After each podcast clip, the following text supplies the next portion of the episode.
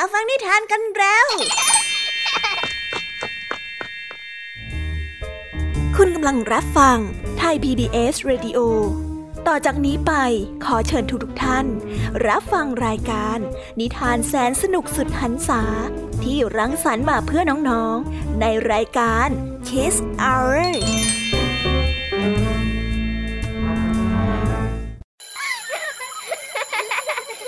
เรียนเลิกแล้ว กลับบ้านพร้อมกับรายการ Kiss Hours โดยบรรยาชยโย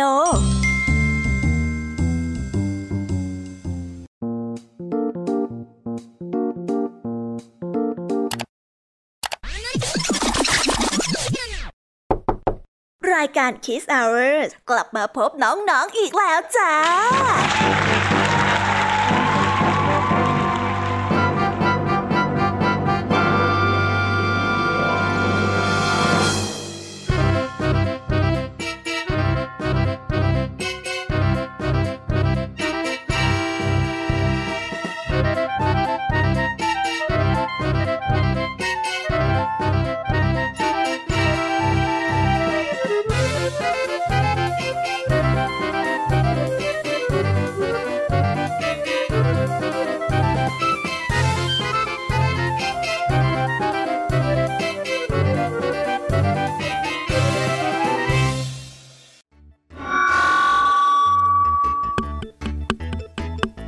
วีดาสวัสดีค่ะ น้อง ๆ ที่น่ารักทุกๆคนนะคะ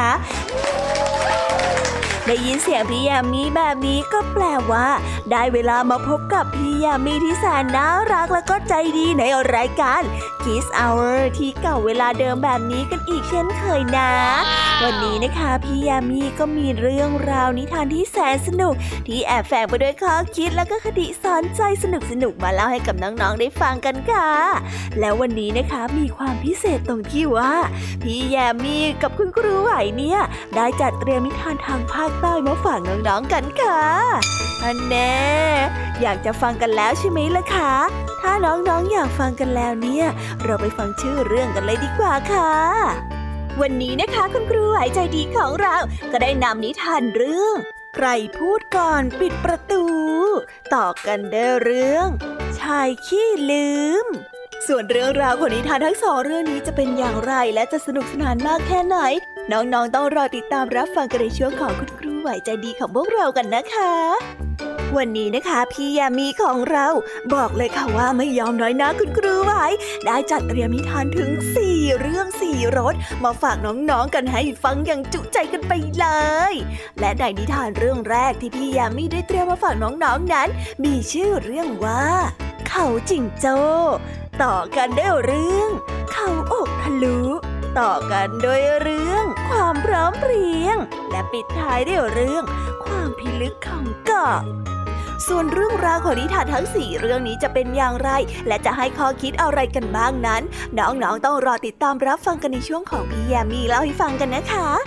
นิทานสุภาษิตในวันนี้ค่ะ ลุงทองดีกับเจ้าจ้อย ก็ได้เตรียมสำนวนมาฝากพวกเรากันอีกเช่นเคย ซึ่งในวันนี้นะคะมากันในสำนวนที่ว่า ได้ทีขี่แพะไล่ส่วนเรื่องราวและความหมายของคำคำนี้จะเป็นอย่างไร และจะสนุกสนานมากแค่ไหน เจ้าจ้อยเนี่ยจะสร้างเรื่องอะไรให้ลุงทองดีปวดหัวอีกนั้น เราต้องรอติดตามรับฟังกันในช่วงของนิทานสุภาษิตจากลุงทองดี และก็เจ้าจ้อยตัวแสบของพวกเรากันนะคะ นิทานของพี่เด็กดีในวันนี้ก็ได้จัดเตรียมนิทานมาฝากน้องๆกันอีกเช่นเคยในช่วงท้ายรายการค่ะ ซึ่งในวันนี้นะคะ พี่เด็กดีได้นำนิทานเรื่อง นอนนักกระดึบมาฝากกันส่วนเรื่องราวจะเป็นอย่างไร จะสนุกสนานมากแค่ไหน น้องๆ ต้องรอติดตามรับฟังกันให้ได้เลยนะคะ ในช่วงท้ายรายการกับพี่เด็กดีของเราค่ะ โอ้โห เป็นยังไงกันบ้างล่ะคะ ได้ยินแค่ชื่อเรื่องนิทานก็น่าสนุกแล้วใช่ไหมล่ะคะ พี่ยาเมียก็ตื่นเต้นที่อยากจะรอฟังนิทานที่พวกเรารออยู่ไม่ไหวแล้วล่ะค่ะ งั้นเอาเป็นว่าเราไปฟังนิทานทั้งหมดเลยดีกว่าไหมคะ เพราะว่าตอนนี้เนี่ยคุณครูหายใจดี ได้มารอน้องๆอยู่ที่หน้าห้องเรียนแล้วล่ะค่ะ งั้นเราไปหาคุณครูไหวกันเถอะนะคะ ไปกันเลย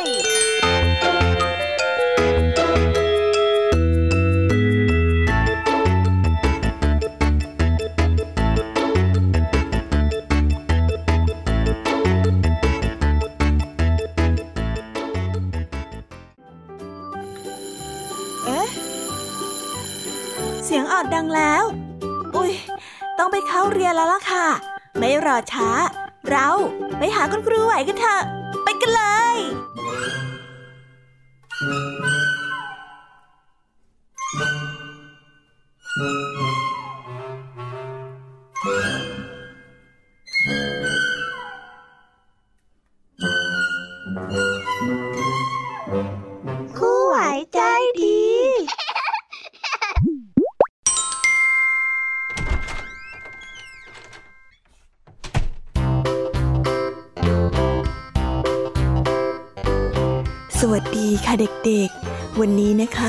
ลับมาพบกับคุณครูไหวกันอีกเช่นเคยค่ะ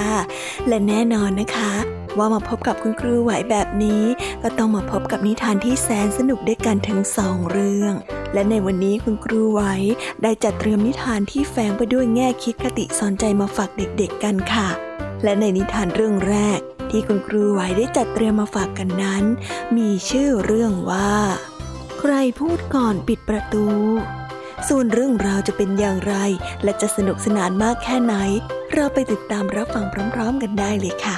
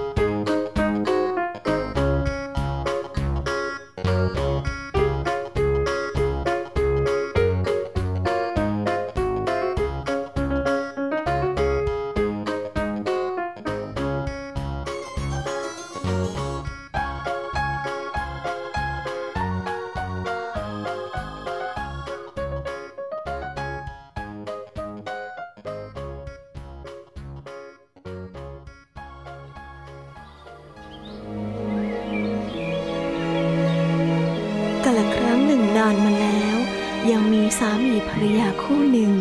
เช้ามืดก็ไปทำไร พอจวนจะเย็นก็ได้กลับเข้าบ้านมาด้วยกัน พอกลับมาถึงบ้านแล้วก็จะมีงานบ้านงานเรือนที่ต้องช่วยกันทำแต่ส่วนใหญ่ผู้ชายจะไม่ค่อยช่วยทำจึงได้ปล่อยผู้หญิงทำไปคนเดียววันหนึ่ง หลังจากที่ภรรยาได้ตำข้าวเอาไว้หุงเสร็จแล้ว ก็ได้เดินทางไปในตลาด ซื้อผัก ซื้อปลาแล้วก็ซื้อเครื่องแกง เมื่อกลับมาถึงบ้านก็ได้หุงข้าวแล้วก็ทำแกง จึงได้ไปอาบน้ำชำระร่างกายให้สดชื่น จากนั้นก็ได้เรียกสามีมากินข้าวพร้อมๆกัน ครั้นเมื่ออิ่มน้ำสำราญกันแล้ว ก็ได้แปรงฟันก่อนที่จะนอน เพื่อรักษาสุขภาพเหงือกและสุขภาพฟันเนื่องจากไม่มีโทรทัศน์จะดู ทั้งสองจึงเข้ามุ้งนอนพร้อมกัน เริ่มนอนได้สักครู่หนึ่ง ภรรยาก็นึกขึ้นได้ว่า ยังไม่ได้ปิดประตู ภรรยาจึงได้บอกกับสามีว่า ให้สามีนั้นไปปิดประตูที พี่ ฉันลืมปิดประตูน่ะพี่ไปปิดประตูให้หน่อยสิฝ่ายสามีนั้นได้นอนเหยียดแข้งเหยียดขาสบายดีแล้ว ก็ขี้เกียจที่จะลุก จึงได้บอกกับภรรยาให้เป็นคนไปปิดแทน ภรรยาเองก็ไม่ยอมไป แล้วสามีก็ไม่ไป ทั้งสองนั้นได้เถียงกันอยู่นานจนกระทั่งตกลงกันได้ว่า ถ้าใครพูดก่อนให้คนนั้นไปปิด ครันเมื่อตกลงกันแล้ว ต่างคนก็ต่างเงียบกันไป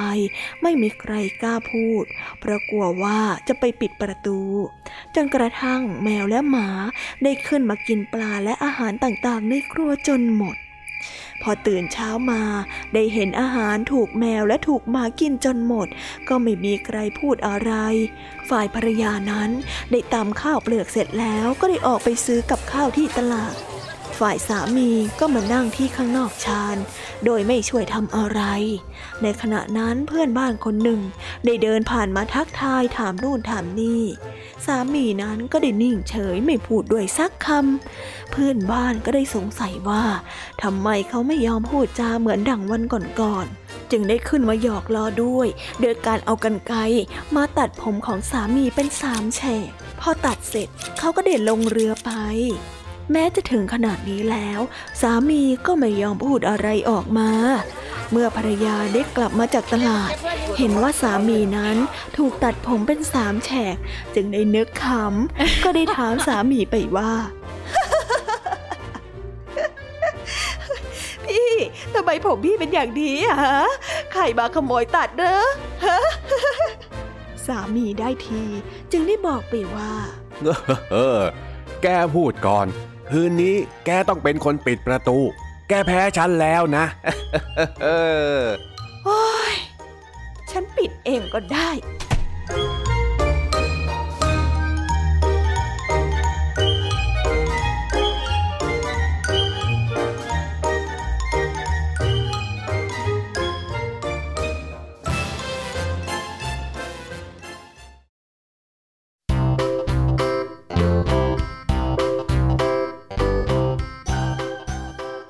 และก็จบกันไปเป็นที่เรียบร้อยแล้วนะคะสำหรับนิทานในเรื่องแรกของคุณครูไหว เป็นไงกันบ้างคะเด็กๆ สนุกกันหรือเปล่าคะ ถ้าเด็กๆสนุกกันแบบนี้เนี่ยงั้นเราไปต่อกันในนิทานเรื่องที่สองของคุณครูไหวกันต่อเลยนะ ในนิทานเรื่องที่สองของคุณครูไหว คุณครูไหวขอเสนอนิทานเรื่อง ชายขี้ลืม ส่วนเรื่องราวจะเป็นอย่างไร เราไปติดตามรับฟังกันในนิทานเรื่องนี้พร้อม ๆ กันเลยค่ะ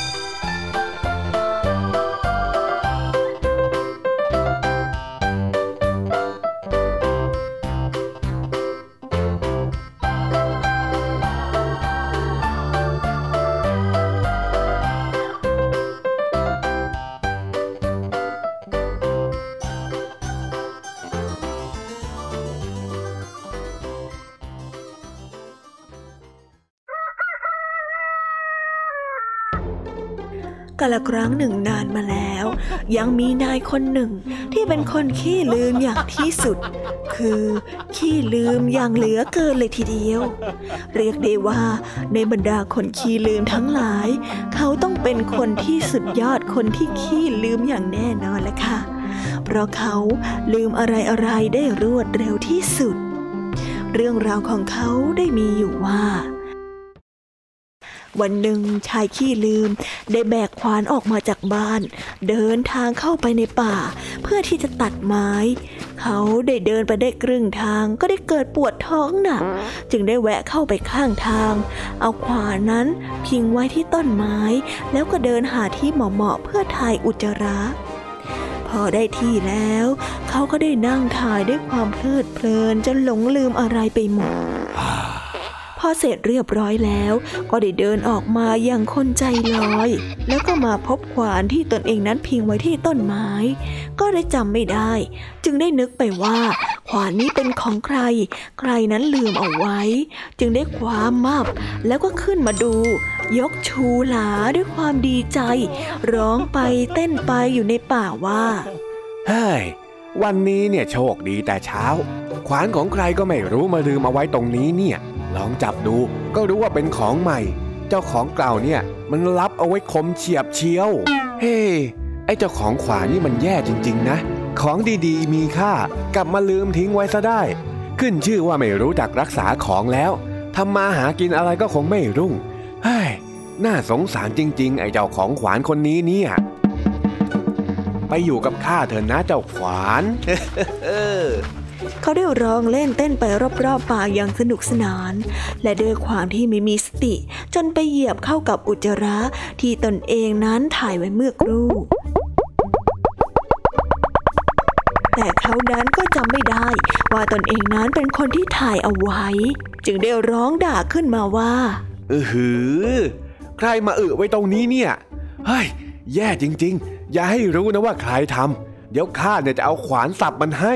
ด่าว่าดังนั้นแล้ว ชายขี้ลืมก็ได้แบกขวานเดินกลับบ้าน โดยไม่ได้ตัดไม้ตามที่ตั้งใจไว้ เอ เหมือนเราลืมทำอะไรไปสักอย่างหน้าวันนี้เนี่ย แต่คงไม่ใช่หรอกมั้งไปกลับบ้านดีกว่า นิทานเรื่องนี้ก็สอนให้เรารู้ว่า อย่าได้เผลอด่าอะไร เพราะการที่เราเผลอพูดอะไรออกไปแบบไม่คิดนั้น อาจจะทำให้คำด่านั้นหวนเข้าตัวเองได้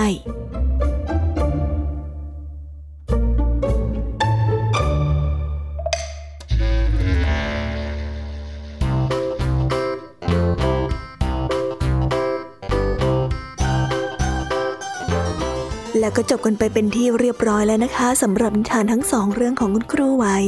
เป็นยังไงกันบ้างล่ะคะเด็กๆ วันนี้เนี่ยสนุกจุใจกันหรือเปล่าเอ่ยมีเด็กๆหลายคนเลยนะคะที่ยังไม่จุใจกัน งั้นเราไปต่อกันในนิทานช่วงต่อไปกันเลยดีกว่าไหมคะเอาละค่ะ งั้นเราไปต่อกันในนิทานช่วงต่อไปกับช่วงพี่ยามีเล่าให้ฟังกันเลยนะคะ แต่สำหรับตอนนี้เนี่ย เวลาของคุณครูไหวก็ได้หมดลงไปแล้ว งั้นครูไหวต้องขอตัวลากันไปก่อนแล้วนะคะ สวัสดีค่ะ บ๊ายบาย และพบกันใหม่นะคะเด็กๆ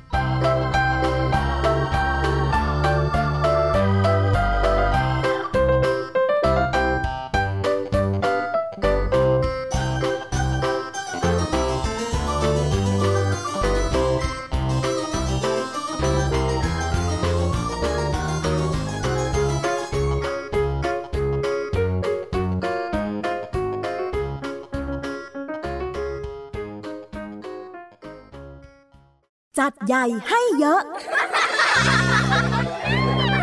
รายการสำหรับเด็กและครอบครัว จากไทย PBS ดิจิทัล Radio ทุกวันจันทร์ถึงอาทิตย์ จันทร์ถึงศุกร์8นาฬิกา รายการมัมแอนเมาส์16นาฬิการายการเสียงสนุก 17นาฬิการายการคิสอ้าววันเสาร์6นาฬิการายการนิทานสุภาษิต7นาฬิการายการพระอาทิตย์ยิ้มแฉ่ง 8นาฬิการายการ Kiss Rangers 17นาฬิการายการ Youth Voice วันอาทิตย์ 6นาฬิการายการนิทานคุณธรรม 7นาฬิการายการพระอาทิตย์ยิ้มแฉ่ง8นาฬิการายการท้าให้อ่าน 17นาฬิการายการเด็กรู้สู้ภัย และ 17นาฬิกา30นาทีรายการ Teen Space เสริมคุณภาพชีวิต สร้างเสริมความคิดและจินตนาการ กับไทย PBS ดิจิทัล Radio สถานีวิทยุดิจิทัล จากไทย PBS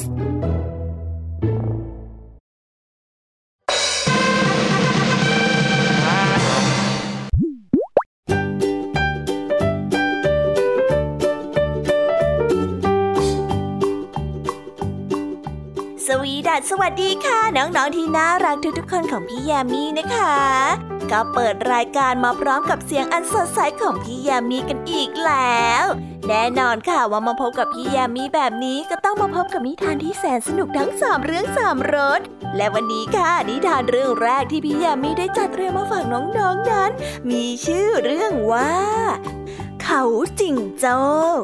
ส่วนเรื่องราวจะเป็นอย่างไรจะสนุกสนานมากแค่ไหน เราไปติดตามรับฟังพร้อมๆกันได้เลยค่ะ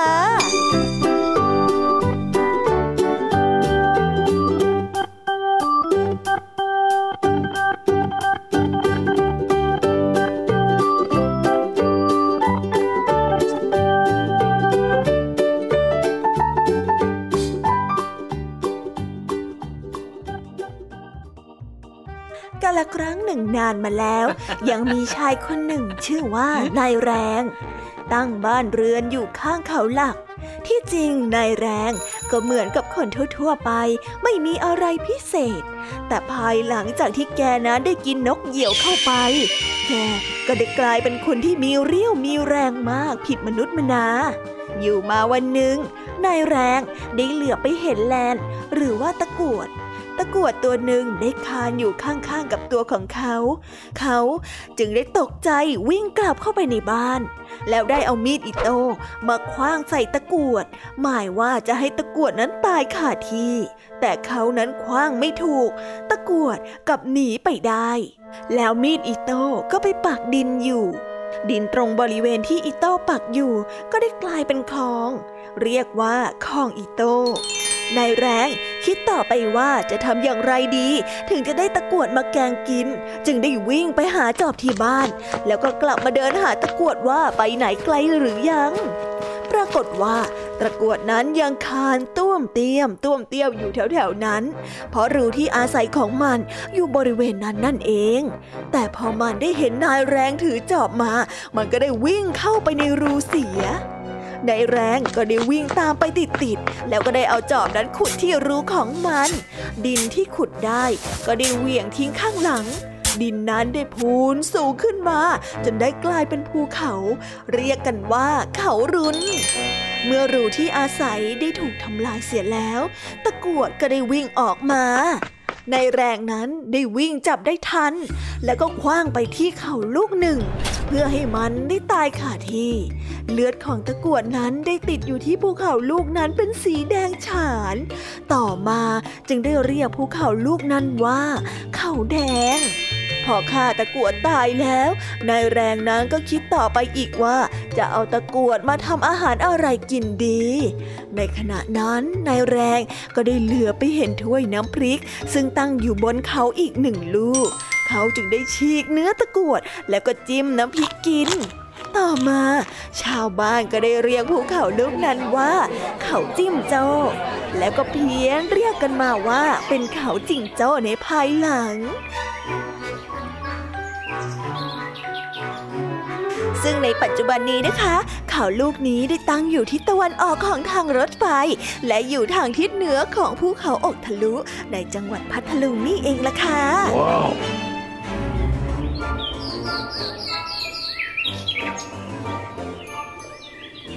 นิท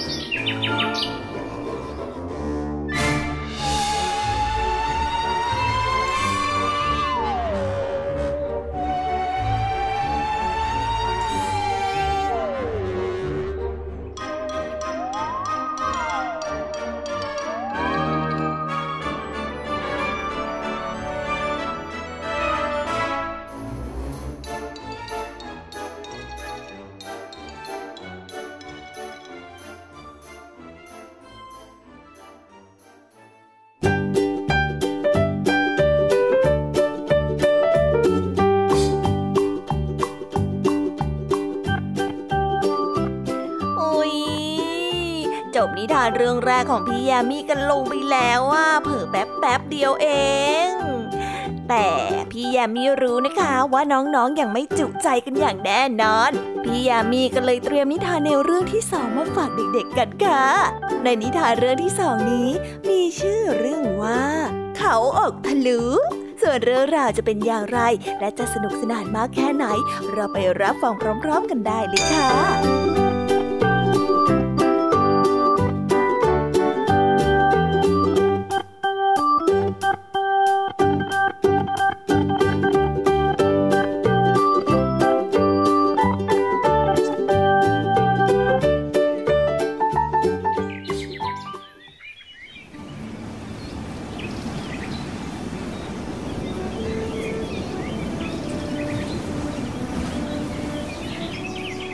ยังมีชายคนหนึ่ง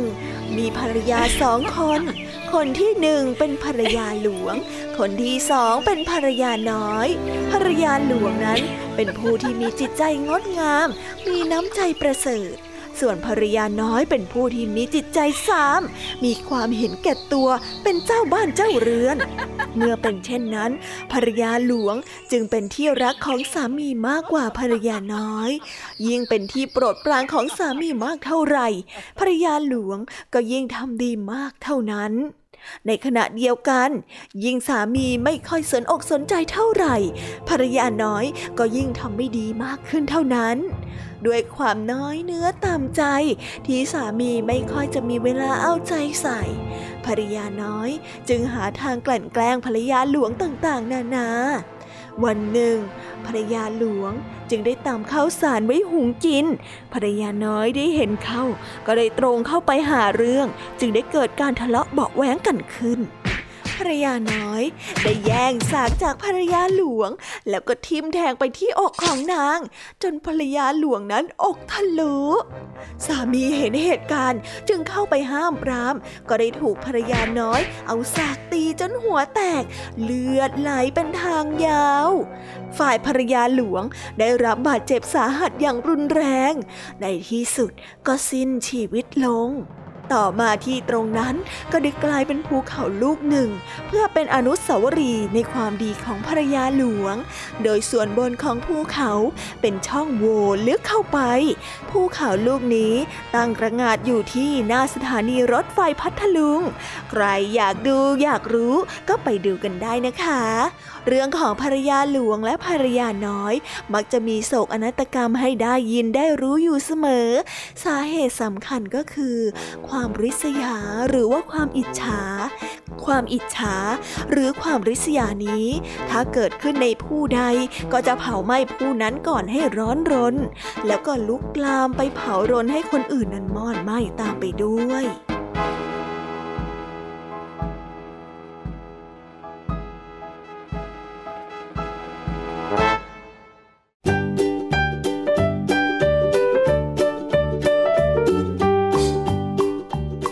และแล้วก็จบกันไปแล้วนะสำหรับนิทานในเรื่องที่สองของพี่ยามีเป็นไงกันบ้างคะน้องๆ สนุกจุใจกันแล้วหรือยังเอ่ยฮะอะไรนะคะ ยังไม่จุใจกันหรอ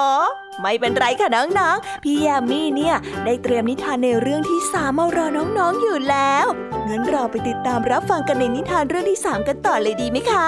ในนิทานเรื่องที่สามที่พี่ยามีได้จัดเตรียมมาฝากเด็กๆกันนั้น มีชื่อเรื่องว่า ความพร้อมเพรียง ส่วนเรื่องราวจะเป็นอย่างไรจะสนุกสนานมากแค่ไหน เราไปรับฟังกันในนิทานเรื่องนี้พร้อม ๆ กันเลยค่ะ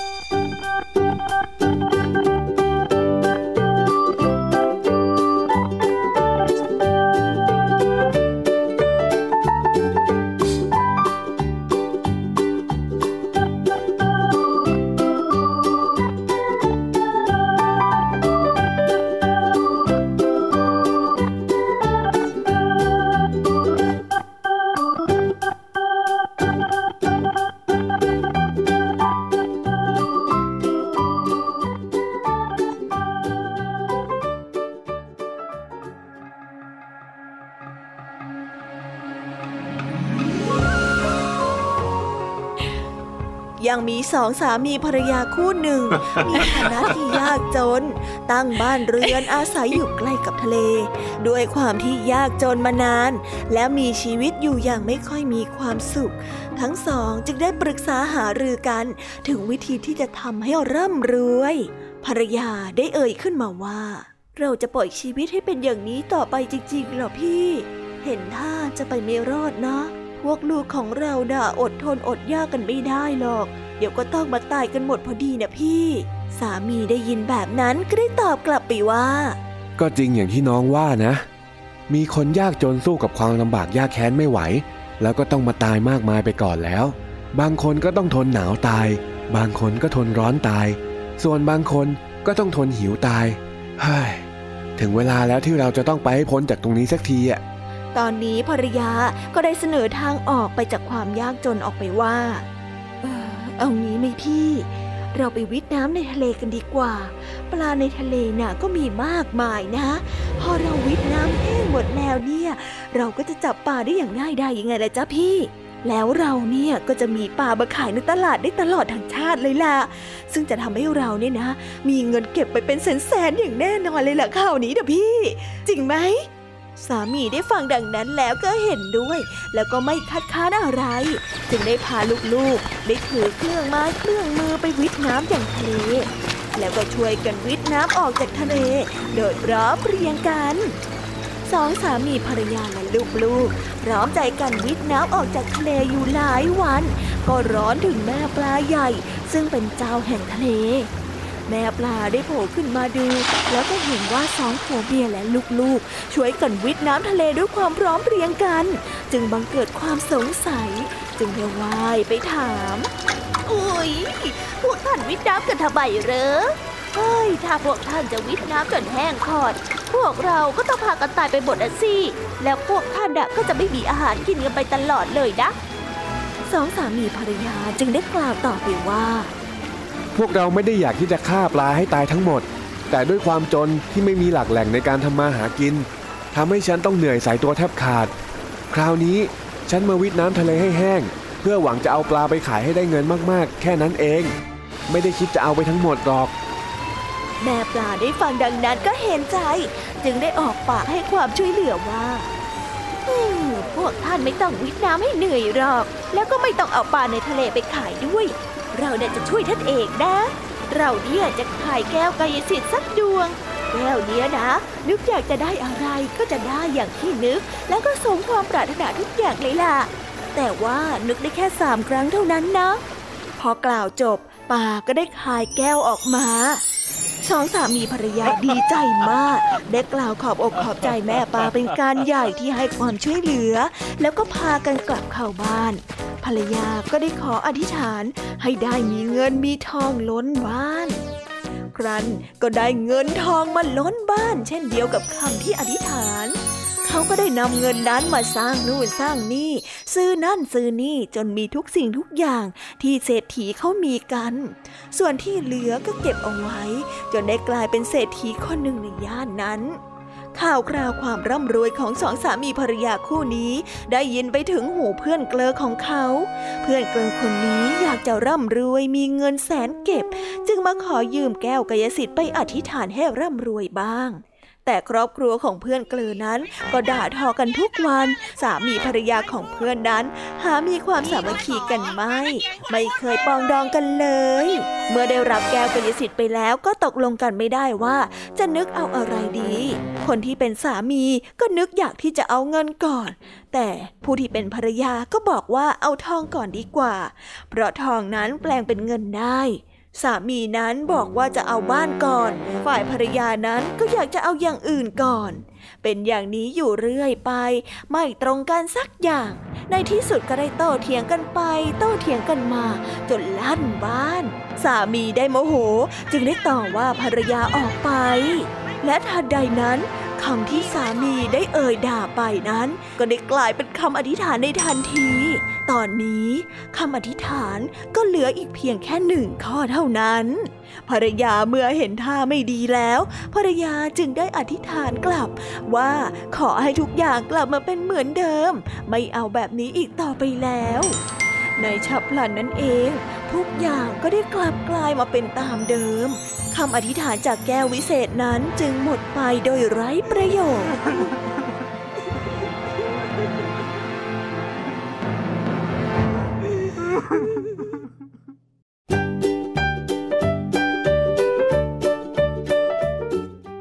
เอาละค่ะน้องๆ ก็จบนิทานในเรื่องที่สามของพี่ยามีกันลงไปเป็นทีเรียบร้อยแล้วนะ น้องๆ พร้อมจะไปสนุกในนิทานเรื่องที่สี่ของพี่ยามีกันแล้วหรือยังล่ะคะ ถ้าน้องๆพร้อมกันแล้ว งั้นเราไปติดตามรับฟังกันในนิทานเรื่องที่ 4 ของพี่ยามีกันเลย ในนิทานเรื่องที่ 4 ที่พี่ยามีได้เตรียมมาฝากน้องๆนนั้น มีชื่อเรื่องว่า ความพิลึกของเกาะส่วนเรื่องราวจะเป็นอย่างไร เราไปรับฟังพร้อม ๆ กันได้เลยค่ะ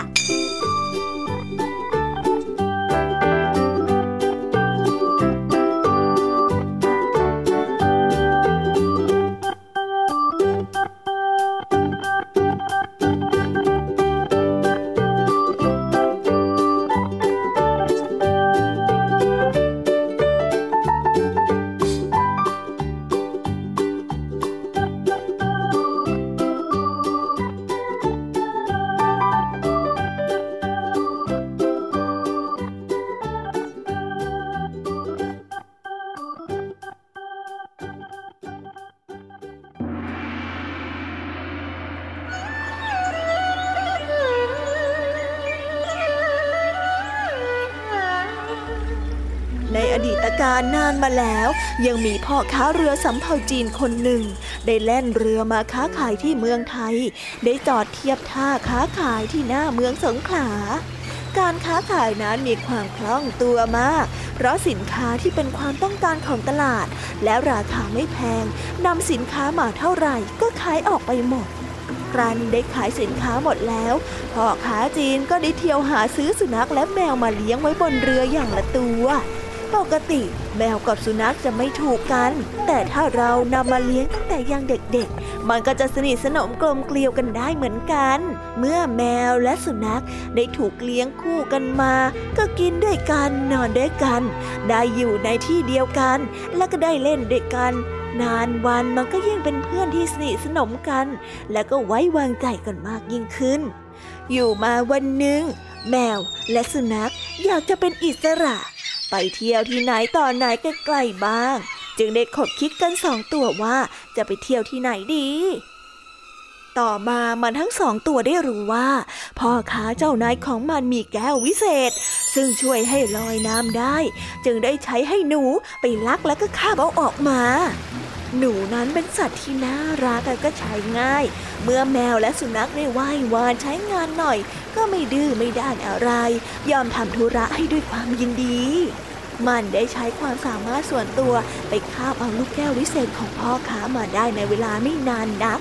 แมวและสุนัขสั่งให้พาเดินไปบนผิวน้ำหนูนั้นได้กึ่งอุ้มกึ่งคาบลูกแก้ว แล้วก็เดินนำหน้าพวกแมวแล้วก็สุนัขเดินบนผิวน้ำข้ามฝั่งไปโดยไม่เปียกแม้แต่น้อย เมื่อเดินไปใกล้กับฝั่งโน้นแมวก็คิดไม่ซื่อ นึกอยากที่จะกินหนูขึ้นมา จึงได้วิ่งไล่ตะคุบหนูในทันทีน้าจะทำอะไรอย่างอะฮะอยากกินเลยนะมาให้ฉันกินซะเดี๋ยวนี้นะ มานี่มาให้ฉันกินซะเดี๋ยวนี้หนูนั้นตกใจกลัว เป็นเหตุให้ลูกแก้วตกลงไปในน้ำ แล้วแมวกับหนูนั้นก็ได้จมน้ำเสียชีวิตไปด้วยกัน ส่วนสุนัขนั้นก็วิ่งขึ้นบกไปได้ก่อน และนี่คือผลของความไม่ซื่อสัตย์ต่อมิตร ย่อมส่งผลร้ายมาสู่ตนเองด้วย ต่อมาตรงบริเวณที่หนูนั้นจมน้ำก็ได้เกิดเป็นเกาะ ซึ่งมีชื่อว่าเกาะหนู ตรงบริเวณที่แมวจมน้ำก็ได้เกิดมีเกาะที่มีชื่อว่าเกาะแมว ส่วนตรงระหว่างที่หนูกับแมวจมน้ำเสียชีวิตนั้น ก็เป็นจุดที่ลูกแก้ววิเศษหล่นลงไป ต่อมาก็ได้เกิดหาดทรายขึ้น ซึ่งมีชื่อเรียกว่าหาดทรายแก้วนั่นเองค่ะสำหรับสุนัขที่ยืนดูอยู่บนบกต่อมาที่ตรงนั้นก็ได้กลายเป็นก้อนหินขนาดใหญ่ ตั้งตะงาดอยู่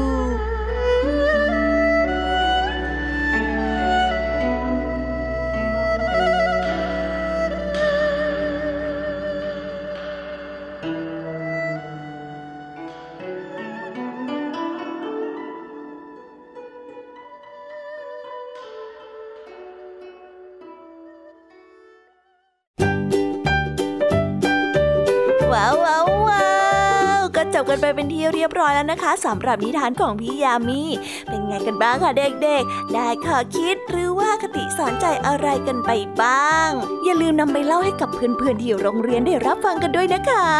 แต่สำหรับตอนนี้เนี่ยเวลาของช่วงพี่ยามีเล่าให้ฟังก็หมดลงไปแล้วละค่ะพี่ยามีก็ต้องขอส่งต่อน้องๆ ให้ไปพบกับลุงทองดีแล้วก็เจ้าจ้อยในช่วงต่อไปกันเลย เพราะว่าตอนนี้เนี่ยลุงทองดีกับเจ้าจ้อยอะบอกว่าให้ส่งน้องๆมาในช่วงต่อไปเร็ว อยากจะเล่านิทานจะแย่แล้วเอาละค่ะงั้นพี่ยามีต้องขอตัวลากันไปก่อนแล้วนะคะ เดี๋ยวกลับมาพบกันใหม่บ๊ายบา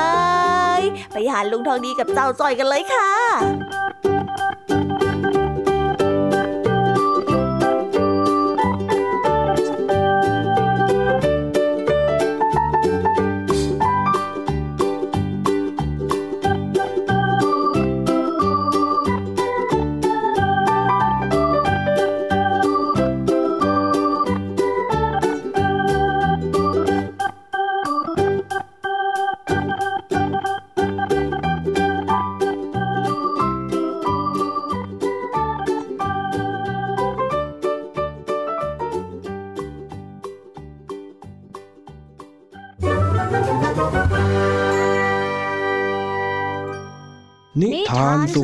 สุ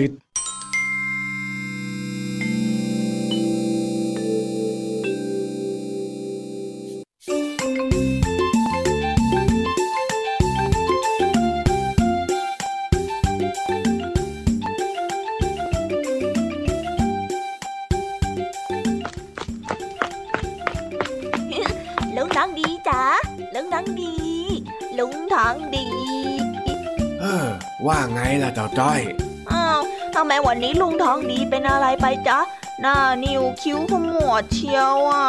ลุงทองดีเครียดอะไรอะอืมเครียดแบบนี้เนี่ย เดี๋ยวแก่เร็วนะเฮ้เอ้าเจ้าเด็กนี่ คนยิ่งอารมณ์ไม่ค่อยจะดีอยู่ อย่าเพึ่งมากวนข้าตอนนี้เลยจะได้ไหมอ้าวแล้วลุงทองดีเป็นไรอะ เออน่ะปล่อยข้าไปเถอะ อย่าบอกนะว่า ว่าว่า ลุงทองดีของจอยต้องอึไม่ออกแน่ๆเลย ก็เลยต้องทำหน้าเครียดแบบนี้ใช่ไหมล่ะจ๊ะ นี่แหละอุ้ยเจ้าจ้อยโอ้ยจอยเจ็บนะ ลุงก็จอยแค่ล้อเล่นเฉยๆอะไม่อยากให้ลุงเกลียดนี่นะสรุปแล้ว ลุงเป็นอะไรอะเป็นไรอะลุง ก็หวยน่ะสิ เมื่อคืนนี่ลุงฝันดี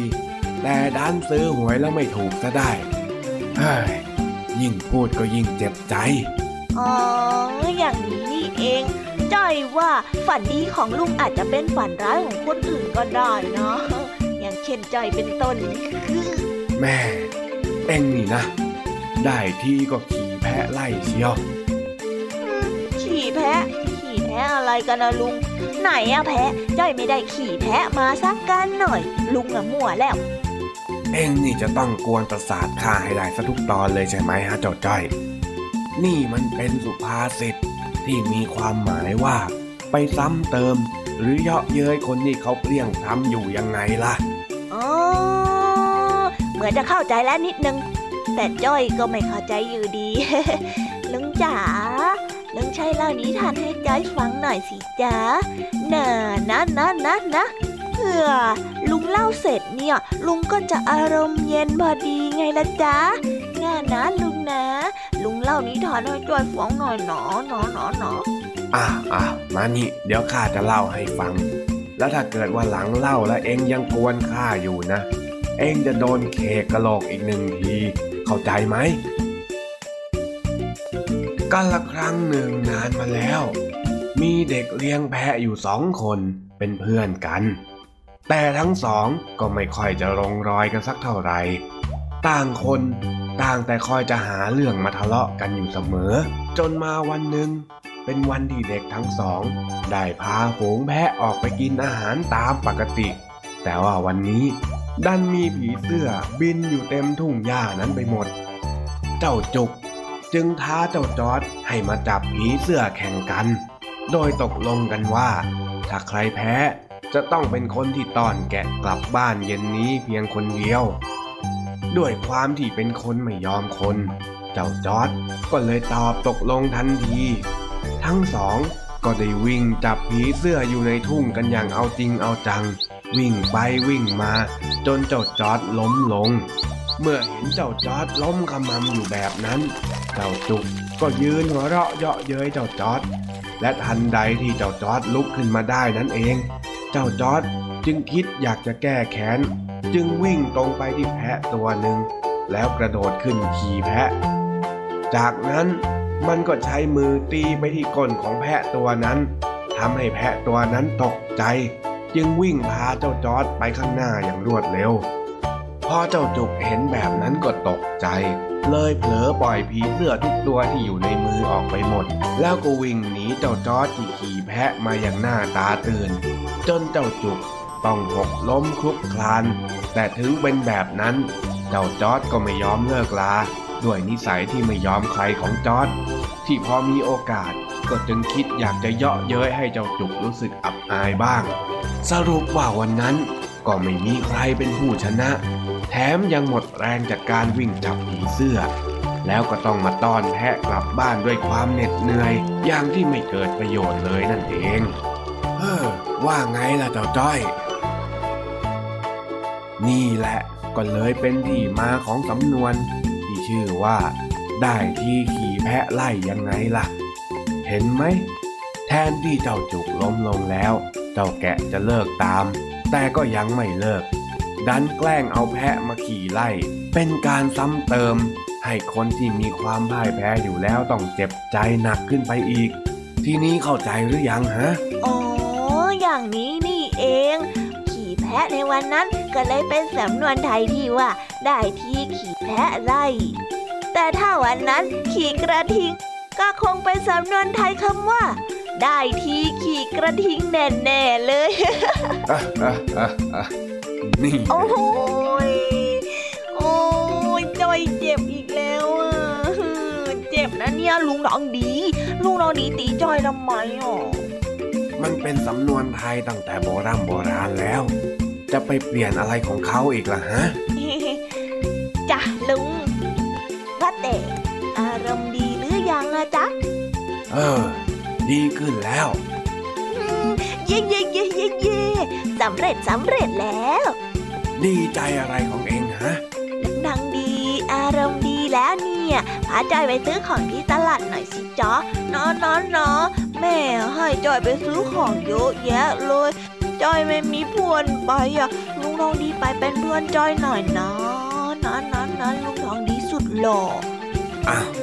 ลำบากคนแก่อยังข้าอีกแล้วไอเด็กคนนี้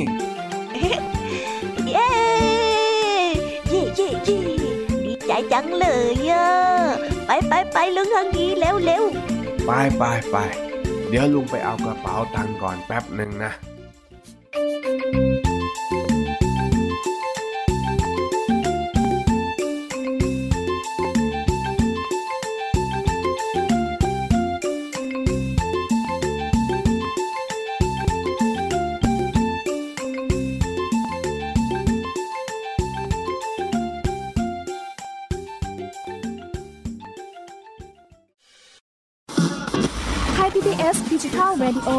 Infotainment for All สถานีที่คุณได้ทั้งสาระและความบันเทิงบนขึ้นระบบดิจิทัล ทุกวัน 6 โมงเช้าถึง 3 ทุ่ม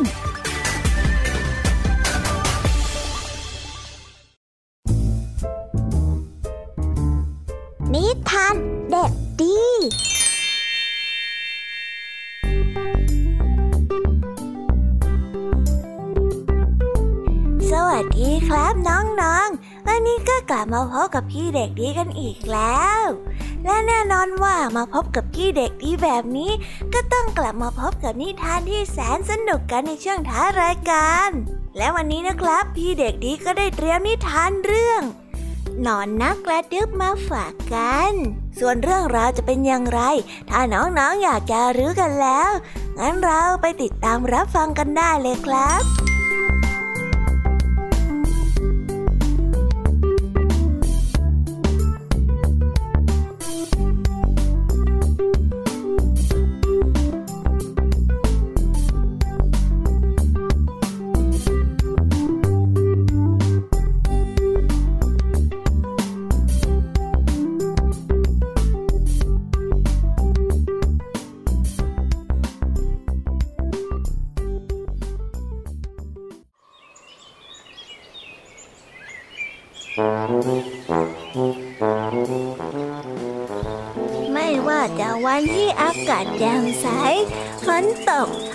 ออกแค่ไหน เมื่อมองไปกิ่งไม้ที่สูงที่สุด ก็มักจะพบหนอนสีเขียวตัวกลม พยายามกระดึ๊บด้วยความเร็วเท่าที่มันจะพาตัวเองไปได้ทุกวัน นกลิงและเหล่าแมลงแถวนั้นก็ต่างพากันตั้งคำถามว่า เจ้าหนอนตัวนี้กำลังจะเดินทางไปที่ไหนทำไมถึงได้มุ่งมั่นนัก นี่นี่นี่เจ้าหนอนตัวเขียว เธอกำลังจะเดินทางไปไหนเหรอหืมฉันเนี่ยเห็นเธอเดินทางทุกวันเลยนะ นกนั้นเป็นตัวแทนของเหล่าสัตว์ได้เข้าไปถามเจ้าหนอน ฉันกำลังตามหาแม่ของฉันนะจ้า เจ้าหนอนได้เล่าให้กับเจ้านกได้ฟัง ว่าตั้งแต่เกิดมา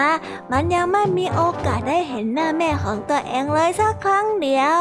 จึงได้ออกเดินทางมาตามหา โดยหวังว่าสักวันหนึ่งจะได้ไปพบแม่ของตน เมื่อหนอนน้อยได้เล่าจบบรรดาสัตว์ต่างๆ ก็หัวเราะขบขันกับความซื่อของเจ้าหนอน เพราะในป่าแห่งนี้มีหนอนเป็นพันๆตัว มันจะไปตามหาแม่ที่ไหนได้ เพราะว่าเจ้าหนอนนั้นไม่เคยแม้แต่จะเจอหน้าแม่ของตัวเองแม้แต่ครั้งเดียวเลย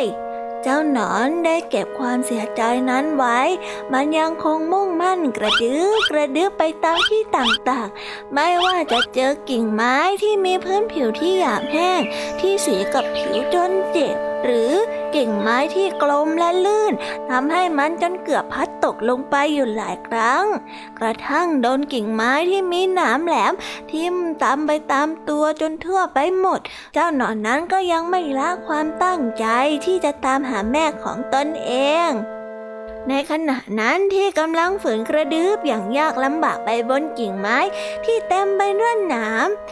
จู่ๆก็ได้มีผีเสื้อแสนสวยตัวหนึ่ง บินเข้ามาหาเจ้าหนอนสีเขียว เธอได้บินเข้ามาเกาะกิ่งไม้ใกล้ๆ แล้วก็เพ่งมองลวดลายบนตัวของเจ้าหนอนนั้นเธอก็ได้เรียกเจ้าหนอนเขียว ลูกแม่ เจ้าอยู่ที่นี่นี่เอง ลูกแม่จริง ๆด้วย เจ้าหนอนเขียวได้หยุดกระดึบในทันที แล้วก็หันกลับมามองผีเสื้ออย่างตกตะลึง เธอก็ได้ยืนยันว่า เธอนั้นเป็นแม่ของเขาที่เขากำลังตามหาอยู่ ลวดลายบนตัวของเจ้าหนอน และบนปีกของเธอเหมือนกันโดยไม่ผิดเพี้ยน ตัวของเธอเองก็พยายามจะออกตามหาเจ้าหนอนน้อยมานานแล้วเช่นกัน แต่ก็ไม่มีวี่แววว่าจะได้พบเลย จนกระทั่ง เธอได้ยินเจ้าพวกสิ่งมีชีวิตในป่า ต่างเล่าลือกันถึงหนอนตัวสีเขียวที่กำลังออกตามหาแม่ เธอจึงได้ออกมาเจอกับเขาสองแม่ลูกได้กอดกันด้วยความดีใจ แล้วก็ได้พากันแลกเปลี่ยน เล่าเรื่องที่ขาดหายไปให้กันและกันฟัง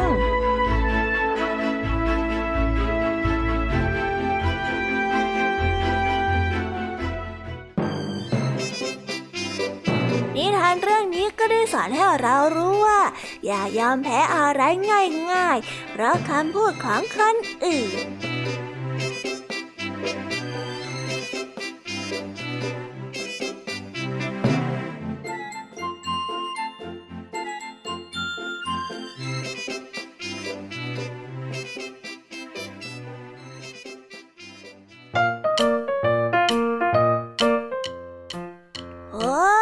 ก็จบกันไปเป็นที่เรียบร้อยแล้วนะครับสำหรับนิทานของพี่เด็กดีในวันนี้ เป็นยังไงกันบ้างล่ะครับน้องๆ สนุกกันหรือเปล่าเอ่ยถ้าน้องๆสนุกกันแบบนี้ เอาไว้วันหลังพี่เด็กดีจะจัดเตรียมนิทานที่แสนสนุกแบบนี้มาฝากทีกนะครับ แต่สำหรับวันนี้เวลาของพี่เด็กดีก็หมดลงไปแล้ว เด็กดีก็ต้องขอตัวลาน้องๆกันไปก่อน แล้วพบกันใหม่นะครับ สวัสดีครับบ๊ายบายเป็นเด็กดีของคุณพ่อคุณแม่นะครับ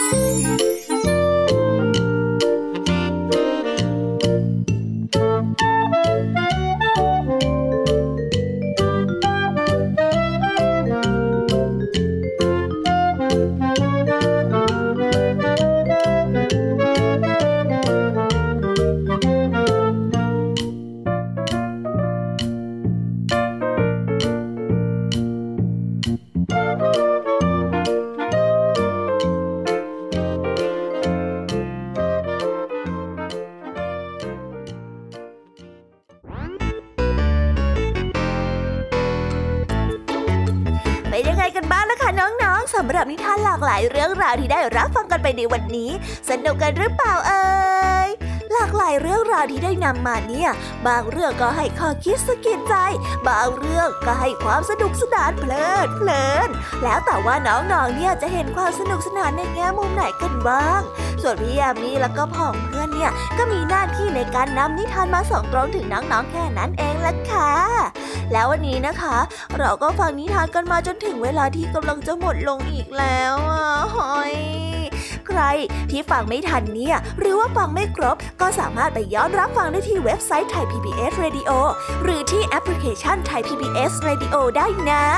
ถึงเวลาที่จะต้องกล่าวคำลาแล้วล่ะค่ะ พี่ยามีต้องคิดถึงน้องๆอีกแน่เลย แต่ไม่ต้องห่วงนะคะน้องๆ พี่ยามีเนี่ยขอสัญญาเลยว่า จะกลับมาพบกันใหม่พร้อมกับนิทานที่แสนสนุกแบบนี้กันอีกแน่นอนค่ะน้องๆ อย่าลืมนำข้อคิดดีๆ ที่ได้จากการรับฟังนิทานที่แสนสนุกของคุณครูไหว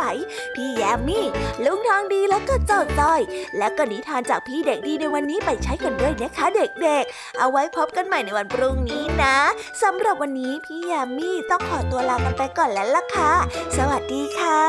บ๊ายบายนะคะนังนงและพบกันใหม่ค่ะ